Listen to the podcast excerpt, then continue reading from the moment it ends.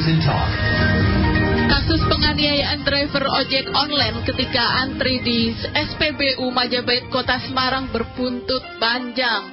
Pasca video ojol tersebut viral, puluhan rekan ojol akhirnya menyerang balik pelaku penganiaya sehingga berdampak salah satu penganiaya hingga meninggal dunia. Kasat Reskrim Polrestabes Semarang A K B P Doni Lomban Toto Aruan mengatakan penyebab pen meninggalnya terduga pelaku ini dikarenakan dikeroyok oleh para rekan korban dengan cara dipukul dan diinjak-injak. Bagaimana menyoroti kasus ini? Kita jumpai pegiat Pusat Kajian Kepolisian Universitas Negeri Semarang, Andi Suryadi. Elshinta News and Talk. Bagaimana Pak merespon hal ini Pak? Ya, uh, ya selamat siang Mbak Nila. Dan ya, selamat siang Pak. Ya tentunya uh, responnya kita prihatin ya semuanya karena bagaimanapun juga. Uh, sesalah apapun seseorang kan dia juga uh, punya hak untuk uh, menjalani uh, proses uh, pengadilan nantinya ya atau melakukan pembelaan diri atau apapun kesalahan seseorang ya harus diputuskan lewat uh, pengadilan sehingga apapun alasannya ini tindakan main hakim sendiri yang tentunya kita harus sangat prihatin dan menyayangkan ini gitu ya Mbak. Nah persoalan kemudian kenapa itu bisa terjadi ya nanti kita bisa didiskusikan lebih panjang gitu ya, bisa kita urai lebih panjang misalnya kenapa e, masyarakat itu cenderung suka main hakim sendiri gitu kan, ini kan faktornya bisa beragam ya, salah satunya mungkin karena e, selama ini merasa kurang percaya dengan e, proses peradilan yang ada atau proses hukum yang ada mulai dari e, awal penyelidikan sampai nanti akhir e, ketika vonis. Bahkan sampai nanti sudah menjalani proses hukuman pun barangkali uh, banyak yang mencerminkan uh, apa sisi ketidakadilan misalnya bagi-bagi remisi dan sebagainya.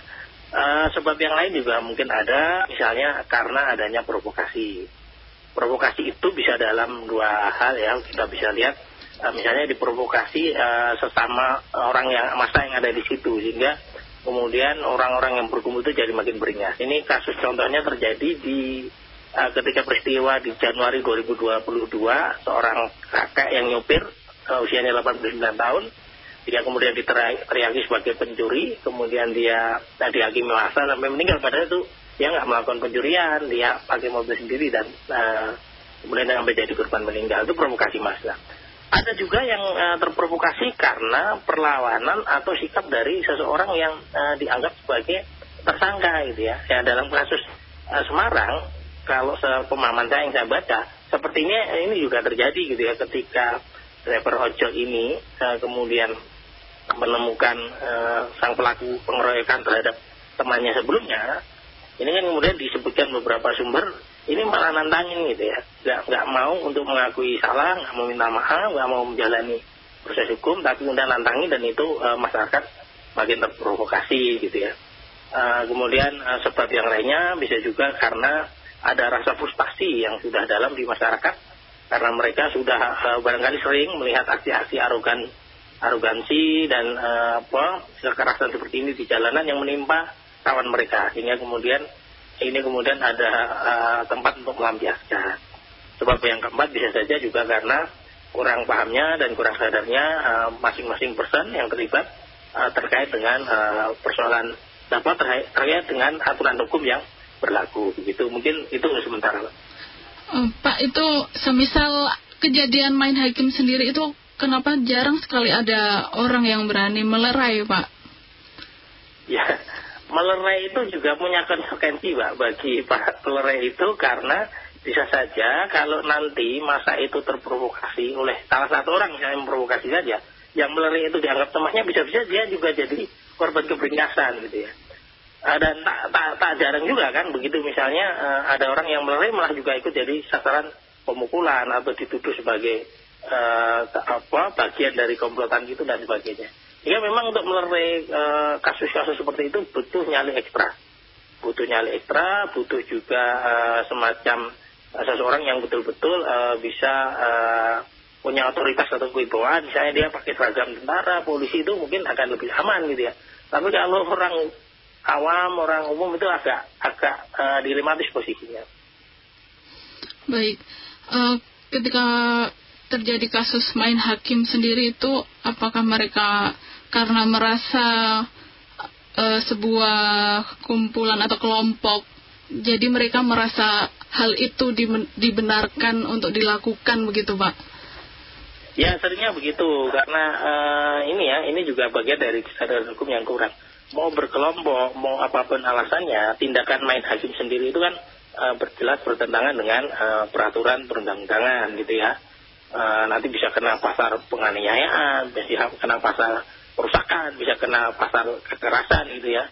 Pasal uh, dari beberapa aturan yang ada itu bisa dikenakan pada mereka. Akan tetapi karena ya bareng-bareng, ada yang menurut emosi dan merasa, ah ini nanti tanggung jawab uh, kita songgo rame-rame kalau istilah bahasa Jawa itu, tanggung bersama-sama, sehingga merasa uh, nanti efeknya nggak akan uh, sebegitu beratnya. Dan dalam beberapa kasus sangat uh, minim juga informasi yang diberikan terkait eksekusi hukuman bagi para pelaku tindakan pengeroyokan atau main hakim sendiri ini. Kalau kemudian mereka kemudian ada publikasi yang sama keponya dengan ketika peristiwa itu terjadi, misalnya uh, kasus di ini kan uh, kemarin yang ojol itu kan beritanya heboh sampai tingkat nasional. Nah nanti proses hukum terhadap para pelaku yang jadi uh, apa kemudian menjadi tersangka pengeroyokan main hakim sendiri sampai korban meninggal itu sejauh mana kan sudah nggak akan diberitakan lagi, jarang-jarang diliput lagi. Gitu. Oleh karena itu efek jerah kepada masyarakat itu nggak akan dapat karena mereka nggak dapat informasi tidak lanjut tentang proses hukum dari orang-orang yang uh, terlibat dalam aksi main hakim sendiri itu. Nah, berarti harus ada hukum yang benar-benar diaplikasikan untuk para pelaku main hakim sendiri begitu ya Pak? Ya harus diaplikasikan dan juga harus disosialisasikan atau diinformasikan sehingga efek jerah itu sampai kalau mereka dihukum berat tapi nggak ada yang tahu kan efek jerahnya juga nggak uh, ada yang tahu gitu ya, sehingga uh, masyarakat juga nggak merasa ada punya kesadaran, nggak ada contoh yang bisa dijadikan uh, penyadar bagi mereka. Akan tetapi sekali lagi ini lepas dari konteks uh, kasus yang kemarin ya, karena uh, apapun semua pihak pasti punya alasan pembenar, punya alasan untuk meringankan masing-masing pihak. Semestinya ini harusnya ditangani sampai uh, di tingkat pengadilan gitu ya, bukan uh, dengan main hakim sendiri gitu. Dan termasuk juga saya berharap nanti penegakan dari kasus yang kemudian orang uh, driver ojol yang terlibat itu juga nanti transparan ya, posisi masing-masing. Ya tentunya ada banyak hal yang meringankan ya, misalnya soal si korban yang uh, kemudian diberitakan juga melakukan provokasi ya, biar nanti pengadilan uh, memutuskan seadil-adilnya ya. Saya kira ada sisi yang meringankan, ada sisi yang memberatkan, ya nanti biar diputuskan pengadilan. Pak, ada faktor sosial lain yang mempengaruhi mereka melakukan main hakim sendiri begitu, Pak? Ya, eh, biasanya begini, Pak. Eh, ada satu trigger yang umum atau pemicu yang umum ya. Eh, seseorang itu bisa main hakim sendiri itu ketika mereka berada dalam komunitas mereka yang banyak itu. Kalau istilah mungkin ya, eh, di apa dalam kasus-kasus misalnya di polisian atau militer itu ada istilah spirit corps atau jiwa korsa, jiwa korps satuan. Nah itu pun mungkin juga ada uh, dalam hati para sahabat-sahabat kita travel ojol ketika ada anggota mereka yang uh, dianiaya, dikeroyok, mereka jiwa korsanya muncul, dia membela solidaritas sesama travel ojol dan itu membuat uh, apa ya semangat solidaritasnya itu mungkin terlalu tinggi gitu ya, karena kemudian ada banyak yang ngumpul di situ gitu. Uh, ditambah lagi uh, sang korban uh, disebutkan juga uh, masih uh, apa tidak mau meminta maaf, tidak mau mengakui kesalahan, malah nantang. Itu makin memicu lagi gitu emosi dari masa itu. Uh, kalau begitu uh, bagaimana seharusnya sikap dari kepolisian untuk tindakan ini ya tidak terulang kembali begitu Pak? Kemarin ketika berita penganiayaan terhadap driver ojol di S P B U itu terjadi, saya sungguh sangat berharap pihak kepolisian itu bergerak cepat mendapatkan para pelaku pengeroyokan itu sebelum driver ojol dapat. Sejujurnya begitu. Karena saya takut gitu ya, nanti karena kita tahu ya driver ojol ini kan banyak gitu dan mereka mungkin ada melintas di setiap gang gitu ya. Kalau sampai nanti kemudian e, ketemu lebih dulu dari aparat kepolisian, khawatirnya kemudian e, antara keduanya kemudian e, tidak ada titik temu, ada ketegangan baru, malah terjadinya kasus e, perkelahian baru atau kerusuhan baru atau kerusuhan baru dan betul terjadi gitu ya. Akhirnya malah terjadi e, kasus baru, yaitu berupa main hakim sendiri yang sampai meninggal ya. Uh, sejujurnya saya kemarin berharap ayo kepolisian ini harus segera ditangkap sebelum driver ajalnya dapat, takut nanti terjadi yang seperti ini gitu ya, takut nanti malah jadi uh, ada bentrokan baru, ada main hakim sendiri. Jadi uh, semestinya saya berharap kemarin kepolisian bergerak jauh lebih cepat dari ojol, tapi ya ya agak maklum juga karena sekarang kan yang salah melintas di tiap-tiap gang itu rekan-rekan kita driver ojol itu, mungkin mereka yang dapat info lebih cepat gitu ya daripada aparat, mereka juga yang lebih tahu posisi dari uh, masing-masing uh, personel yang terlibat itu dibandingkan aparat kepolisian yang mungkin waktu itu juga belum uh, dapat laporan itu seutuhnya. Iya, kemarin uh, menurut berita juga si korban ojol ini juga langsung memberikan ke kepolisian untuk memberikan laporan ya Pak ya. Iya. Namun ternyata di jam sekitar setengah tujuh malam para rekan-rekan ojolnya lebih dulu menangkap pelaku pengeroyokan ini. Ya, ya karena kalau ini ya uh, ibarat kata ya intelnya ojol itu sekarang jauh lebih uh, apa, lebih menyebar daripada intelnya polisi karena jumlah populasinya juga banyak, populasinya. Selain itu mereka kan mobile, bergerak terus dan menyisir. Uh, orderannya kan bisa sampai ke rumah-rumah, ke, uh, ke gang-gang gitu. Tapi seharusnya bisa Pak ya dari kepolisian untuk menangkap lebih cepat begitu Pak. uh, Ini ya uh, karena kita juga nggak bisa menghakimi pihak kepolisian uh, tanpa kita tahu detailnya ya. Artinya ketika laporan itu dibuat, mereka terima jam berapa, kemudian para rekan-rekan driver ojol ini dapat uh, para tersangka pelaku pengeroyokan sebelumnya itu jam berapa. Nah, dari antara jam laporan dengan jam ketemu itu apa saja yang sudah dilakukan aparat kepolisian kan kita juga nggak tahu, sehingga nggak bisa menghakimi dan nah, saat itu mereka sedang fokus apa kita juga nggak tahu ya. Tapi eh, ya yang terjelas kalau boleh saya bilang seandainya bisa lebih cepat tentu ceritanya akan beda. Saya hanya bisa berkata begitu karena nggak bisa menghakimi gitu ya. Karena nggak tahu waktu itu mereka sudah sampai apa, apakah laporan itu sudah ditindaklanjuti, apakah sudah ada pergerakan, apakah didiamkan saja. Tentu saja kalau didiamkan saja dan lamban, ini sangat disayangkan dan ini juga tanda kurang peka. Tapi sekali lagi, karena saya nggak tahu e, detailnya e, apa tindak lanjut dari kasus itu ya, saya hanya e, mengatakan bahasanya, aduh sayang sekali, mestinya kalau kemarin bisa lebih cepat, tentu akan ceritanya beda gitu. Ya baik, saya coba mengajak pendengar untuk bergabung bersama kita ya Pak ya. Ya.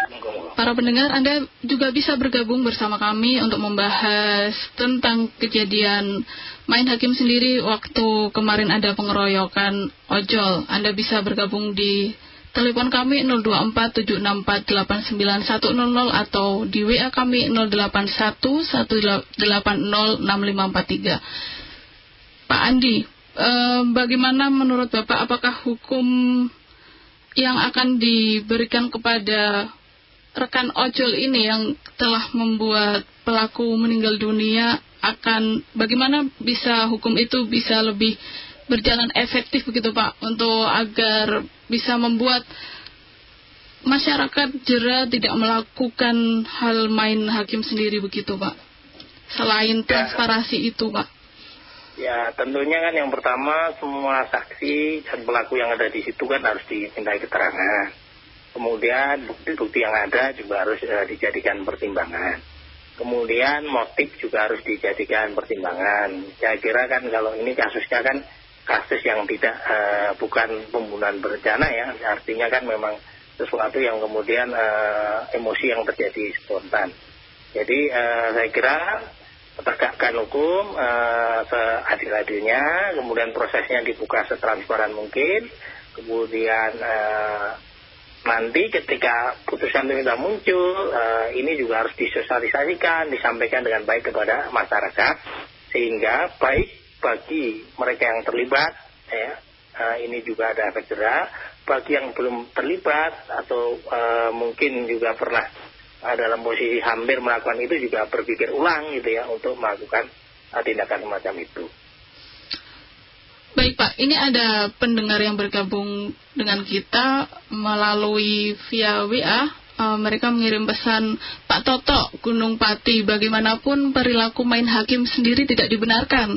Yang masih bermasalah sampai sekarang adalah edukasi ke masyarakat. Kemudian ada Pak Dika, Ungaran, main hakim sendiri terjadi karena sanksi aparat hukum tidak tegas dan tidak sesuai dengan harapan korban. Dan ada pertanyaan dari Pak Salim, Semarang, tolong Pak narasumber disampaikan dengan jelas tegakkan hukum itu seperti apa, begitu Pak. Bagaimana respon dari Pak Andi? Ya, uh, tadi juga saya sudah sampaikan di awal ya, salah satu penyebab uh, masyarakat melakukan aksi main hakim sendiri itu adalah proses penegakan hukum yang dianggap oleh masyarakat itu tidak fair atau tidak adil.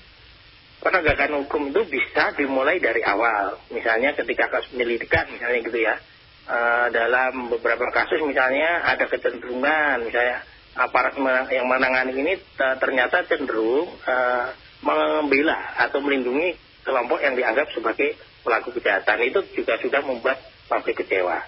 Nanti ketika masuk ke pengadilan, gitu ya, e, dia mendapatkan hukuman yang jauh lebih ringan daripada apa yang diharapkan oleh korban atau pihak korban, itu juga akan bikin masyarakat makin kecewa gitu ya. Kemudian ketika vonis itu sudah dijalani, ternyata di dalamnya, di dalam L P itu banyak fasilitas yang bisa dia akses yang tidak selayaknya seorang narapidana. Misalnya dia bisa uh, sempat keluar, sempat menikmati uh, fasilitas uh, H P dan sebagainya, bisa uh, bahkan ada yang barangkali bisa tempat jalan-jalan, bisa dapat fasilitas yang mewah dan sebagainya, itu juga akan bikin publik kecewa.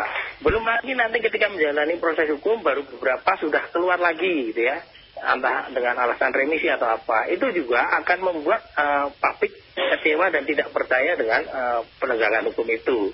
Oleh karena itu kemudian opsi main hakim sendiri kemudian uh, sering diambil gitu ya, sering diambil. Nah yang berikutnya juga saya setuju tadi dengan salah satu yang P A itu, bahwasanya memang uh, kesadaran masyarakat untuk ini itu uh, masih kurang ya, jadi ini juga perlu diedukasi bersama-sama gitu ya. Uh, tadi juga di awal juga sudah saya sampaikan, sehingga saya setuju saja dengan uh, yang tadi disampaikan gitu. Salah satu cara untuk mengedukasi ke masyarakat itu bagaimana Pak yang bisa lebih efektif begitu? Ya ini tentunya semua pihak ya harus uh, dilibatkan ya, memang nggak bisa ini uh, misalnya uh, hanya mengandalkan pihak-pihak tertentu ya, karena misalnya ya begini, uh, kepolisian uh, tentu saja sebagai salah satu ujung tombak ya, aparat penegak hukum juga uh, perlu melakukan banyak sosialisasi. Uh, sekarang kan era sosmed, bisa melalui sosmed mereka ya, sosmed mereka uh, atau melalui spanduk-spanduk di jalanan. Uh, bisa juga kelompok-kelompok masyarakat ya, melalui tokoh-tokoh masyarakat juga bisa diingatkan ya, karena seringkali kan uh, main hakim sendiri itu melibatkan massa yang banyak dan ada tokoh-tokoh yang biasanya ada di situ, itu juga bisa diedukasi melalui kelompok-kelompok mereka.